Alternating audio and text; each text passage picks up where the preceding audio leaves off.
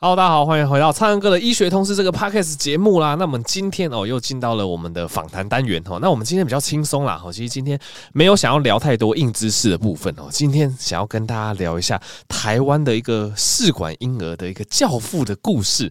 好，那基本上之前我的节目里面其实有跟大家提到人工生殖跟试管婴儿这部分哦。那今天呢，我们邀请到这位呢是台湾首批人工生殖团队的一员哦。这个台湾第一例的试管宝宝就出自这个医生的手中，就是台湾生殖医学的先驱，人称阿基师，哦，中山医院妇产科的主治医师陈树基医师。那请陈医师跟听众打个招呼。各位听众，大家好。其实讲到台湾试管婴儿之父，大家如果去 Google，其实那个陈医师算是榜上有名的其中一位。那这个新闻媒体上当然有不少人名，但是这个陈医师哦，我相信他的这个学经历非常的丰富。今天也会请这个陈医师跟大家分享。那我刚才稍微研究了一下，发现陈医师在生殖医学上已经职业超过三十八年了哈，已经那么久的时间。没错，对。那想要请问一下，这个陈医师在这个人工生殖观念，因为在六七十年代的时候，那个时候可能都还没有什么人工生殖的概念。那那个时候是什么样的契机，让你踏入这个所谓的生殖医学的领域，然后成为算是台湾这个试管婴儿之父的其中一员？这样子。当我那个踏进妇产科这个领域的时候呢，训练的一个计划呢，通常大概就是第一年大概就是通盘的一个训练。嗯，从第二年开始呢，就要选择一个专门的一个方向啊。所以我在第二年的时候，我就选择了走上这个人工生殖这个方向，然后就一路就走到走到现在。OK，那那个时候是怎么样的一个状况，让你可以看出人工生殖是未来的一个趋势？因为我们现在往回看，觉得哎、欸，这真是选的妙啊！现在人工生殖刚好是妇产算是最夯的一个科别，这样子。你说的没错，在那个年代啊，人工生殖是一个冷门的科。对，那我们的同仁当中呢，就是说啊，大家都一窝蜂的，就是哎，这个选择做妇科，那个选择做产科。对，人工生殖反而是。是一个比较冷门的，那我就说我不去跟你们抢，我就我就做这个好了，哦、然后就这样子，有点像是逢低买进的那对，没错没错，了解。那其实因为陈医师，其实你有到法国算是游学一段时间哦，然后后来就是在法国，哎，这一段时间，然后也。看到一些人工生殖成功的案例哦，那进一步的诶，可能从国外把这个技术引进来台湾，那这是一个怎么样的契机？怎么当时会有这个诶出国游学的一个概念这样子？嗯，出国游学其实那个就是我们在那个训练的那个计划当中呢，就是有一项呢，就是要去出国进修。嗯哼，然后在那时候呢，刚好国科会跟荣总呢就有一个合作的计划，就是就选派这个人员。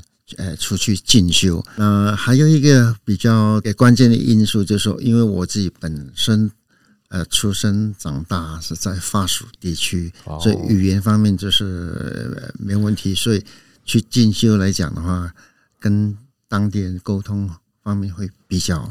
呃，这个顺利哦，了解。有什么障碍？有稍微研读过这个陈医师的书籍？陈医师是在这个马达加斯加出生，然后长大，是不是？没错。哇，真的是非常酷的一个经历，是因为父母本来就在。就在那里。我祖父也年轻的时候移民去的。哦，OK，所以就是从小等于是这个算算是法语，是不是？就法语系都已经相当熟悉了。哦，OK，所以后来就是因为这个契机，就到这个法国，然后就在那边学了一些技术，这样子了解。那当初就是从法国把这个技术哎引进来台湾，这是一个怎么样的一个历程？因为任何我们说排尔尼尔都就那个先驱都非常不容易哦，在台湾还没有这个技术的当下，那个时候是怎么一点一滴从国外把这个技术带回来台湾的，那个时候就说我快要回来了，嗯嗯、呃，那我就写信跟当时那个主任院长，我说这个东西我们可以做到。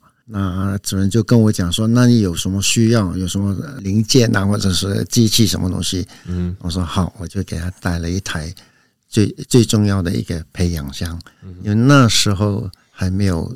有关试试管婴儿这一方面的培养箱，对，所以我就给他带了一台回来。那个时候的培养箱，它的主要用途是干嘛的？那跟我们现在使用的培养箱有没有一些技术上面的一些改进？这样子？呃，现在的培养箱当然是更更更进步了。对，那早期那时候我们带我带回来的那个培养箱，它是一个小孩子婴儿保温箱改装哦，改装是。然后你知道那个培养箱旁边有两个洞，对，可以打开打开，然后手伸进放进去，然后去在里面操作。OK，那里面有几个因素，第一个温度要恒温，嗯，第二个湿度也要那个保持一定的湿度，这样子。对，没错。第第三个亮度光度不能太亮哦，啊，那个蛋蛋也会怕怕光。了解，所以那个培养箱它其实就是用来做这个体外人工受孕的一个培养箱。没错，OK，就是说我们就是精卵送出堆之后再培养，让它呃结合形成胚胎，嗯，然后就在都在里面培养一段时间，然后之后再。植入这个母体这样子，没错。OK，哎、欸，那陈医师记得你那时候做这个第一例的这个试管宝宝的时候，那个时候有什么印象比较深刻的故事？还有这个流程上有没有遇到什么阻碍？这样子？哦，这个流程上呢，就是其实呃，每一样事情刚刚开始的时候呢，大概都会遇到一些挫折。嗯嗯。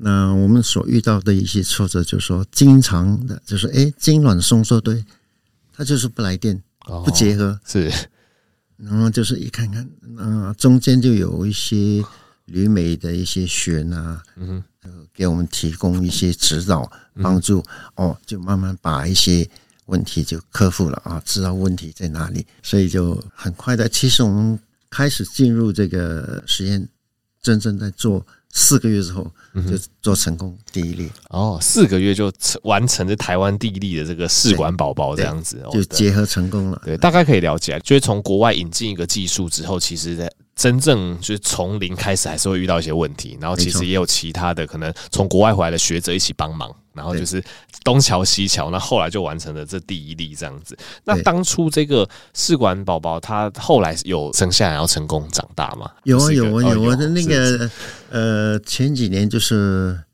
三十五周年的时候呢，我们。还有见过面哦，还有见过，就有邀请这个第一例的试管婴儿来到现场这样子。然后 OK，想必是一个非常感人的一个瞬间这样子。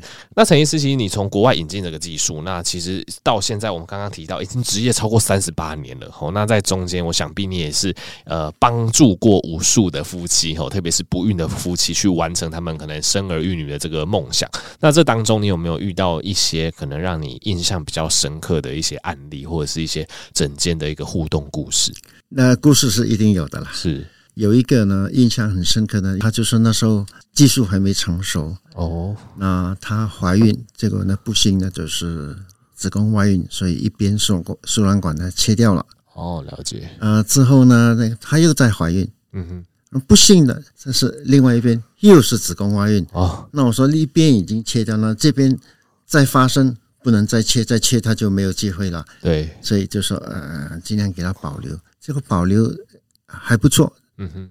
然后他第三次怀孕还是还是是怀孕哦，那么那么惨。所以那时候我就跟他讲，我说没办法保留，你只有保留的话，只有再来自找麻烦。是是是是。他他说怎么办？我说等将来吧，就是等试管婴儿嘛。结果后来没多久，我们试管婴儿的这个技术成功了之后呢。他就很开心，开开心心的来做，然后也就成功了，就生下了。哦，了解。所以，所以这个案例它并不是那个时候的全台湾第一例，它但但它是在这个技术引进之后，它成功完成它的试管婴儿。对，哦，OK。所以后来是用这个试管婴儿技术，等于是说直接呃从那个。可能从体外受体外受精，然后再植入，就直接从这个阴道口去植入，就不会经过输卵管的那个过程，这样子。OK，其实我是觉得走人工生殖这一块，感觉是不是成就感是真的会蛮大的？就真的是帮助大家有这个生儿育女的梦想可以达成这样子。那。也请教这个陈医师哦，像那个人工生殖在现代现在已经变成一个非常普遍的技术哦，因为已经发展了，看起来是发展了可能二三十年、三四十年了哈。那现在生殖医学中心这么多，那啊，其实你对于台湾未来生殖医学的展望是怎么样？我个人是觉得很好啦，因为现在就是晚婚夫妻越来越多，大家也越来越晚生，其实大部分好像这个需求是越来越普遍的。那现在的一个情形呢，就是。因为大家知道这个社会的一个变迁，对，呃，晚婚的情形越来越多。因为晚婚的关系呢，那，就是等到他要结婚的时候呢，受孕成功几率呢就会比较低。嗯啊，那另外一个就是晚婚的结果呢，没有之前那么年轻，所以她受孕之后呢，她怀孕之后的一些风险呢，也会相对的比较高。嗯哼，比方说子痫前症啦，还有怀孕后期高血压啦，啊，糖尿病啊，妊娠糖尿病等等哈，都会有这些风险。啊，其实那我也想请教来，你的观察，现代人会不会对于这一类所谓的试管婴儿或试管宝宝会有一种偏见，或者是会有其他的想法？你觉得呢？你讲到偏见，我就想到当初那时候我们也做成试管宝宝，第一个，然后在报纸上、媒体上，哇，就是大幅的报道。对，那就有人提出反对啊，不是自然的东西，呃，更坏，更坏，不是更糟糕。他说他他认为说这个东西就是不是夫妻两个的有什么好的。哦，他不了解，他不了解，他以为这个所谓完全人工的，不，他以为这个呢就是借。第三者，不管是借第三者的精子或借第三者的卵，对，了解。啊，他他不了解这个过程，他认为这是有第三者的介入，所以他反对。哦，了解。所以这个这个是当初最早最早所遇到的问题，那是那个不了他不了解，不怪他。嗯，那现在的试呃试管婴儿的话，就说比起以前的话，技术上更进步。嗯嗯，现在呢还还有一个。方法呢，就是我要挑好的胚胎，嗯嗯嗯，就说胚胎培养出来的时候，我还是做个挑选，嗯，那怎么挑选？那当然就是把胚胎拿出来做筛选了，嗯嗯嗯，那就是从这个胚胎体抽一些细胞来化验，嗯嗯，看这个细胞里面它所含的一个染色体啊、粘液啊、基因啊这些，看是不是正常的，嗯嗯，好的、正常的再放回去。所以现在的就是变成就是说我可以挑好的，一挑好的话就呃就更多的问题出来了。那我可以挑性别嘛？哦，对，又又想要挑，以后说不定还可以说我想要智商高一点的，我想要不要有疾病的。对，这感觉也是未来如果技术越来越进步，会遇到其他伦理上的问题。对，所以听起来一开始可能有些人不理解啦，哈，所以会不了解试管婴儿会去反对。但是我我自己观察到的是，现在大部分会做试管婴儿，或是我们去对试管婴儿了解越来越多，其实知道它其实就是父母精一个精虫一个卵子取出来，也是他们的一个，只是我们没错，利用现代科技去帮助他们变成这个受精卵，然后再植入母体这样子。对对，那我觉得阿基是提到这个未来伦理议题也蛮值得深思的啦。然后以后可以对啊，可以选那那我们结合几个这个受精卵，那你要选男选女啊？你要想之后甚至可以选其他东西，我觉得这个就是也就不在我们今天讨论范围。但我觉得这个可是大家未来可以去思考的一个伦理。这个伦理的这个的问题啊，我应该就是在医医学会里面，它有一定的一个规范。嗯嗯嗯嗯，了解。那也请阿基师给台湾的目前的这个。呃，男女可能是年轻男女性，或是年轻夫妻，或者是可能没有那么年轻的夫妻，一点点建议，就是依你们这个生殖医学或是妇产科医师的观点哦，譬如说，可能怎么样去保养保养自己的生殖能力啊，或者是哎，可能在你们的观点下，哎，可能几岁之前哦，尽量有宝宝，尽量怀孕比较好，因为大部分还是会希望是自然受孕嘛。但是现在这个人工受孕的科技越来越发达，那大部分都是哎，前面真的失败了，才会需要找到。你们的帮助，那你在这方面有没有给就是现在夫妻的一些建议？建议呢，就是能够生，我常讲，能生就早生，早生早了，年轻就是本钱。嗯，那所谓年轻，我们讲的能够在三十五以前，最好三十二以前。这个呢是最容易受孕的一个年年龄。就假假设真的已经有结婚，那也有对这个未来有这个生儿育女有共识，就是越早越好哦。就是刚刚讲的，希望三十五岁之前，但当然三十二岁前更好。对，因为跟母体的整个，比如说子宫或是内或是内分泌等等那个健康性，哎，真的是会有差的这样子。对，还有一种情形，现在越来越多，那就是，呃，他想的说。趁年轻，嗯，现在还没有对象，还没有有打算呢，啊，打算结婚的这个情形，所以他就先来冻卵。哦，先把健康的卵冻起来。对，因为年轻的卵比较健康。嗯哼哼哼，所以越来越多这种现现象。了解，所以其实选择还是蛮多的啦。当然，就是已经有结婚，你已经有对象了，那个阿基实是鼓励就早点生哦，真的有生儿育女的规划。那如果是单身的这个女性哈，单身女性，那未来有想要生儿育女，但是还没有对象的，也可以提早冻卵这样子。对，OK，也也是通常也是建议可能三三十岁就要开始做评估，就要准备了，对不对？没错。OK OK，所以这部分就算你现在没有对象，你先把健康的卵子冻起来，哎，未来遇到你的就是呃这个梦想中的这个情人哈，那结为夫妻还想生，那基本上就把冻的卵拿起来，再利用人工受孕的方式，也可以生出比较健康的宝宝，就是怀孕率会比较高这样子。没错，OK OK，那 对，因为这部分其实相关的一些知识议题，之前其实有跟这个其他的医师有聊过哈，所以大家如果对这方面，大家都可以去搜寻之前的集数，更加的了解这样子。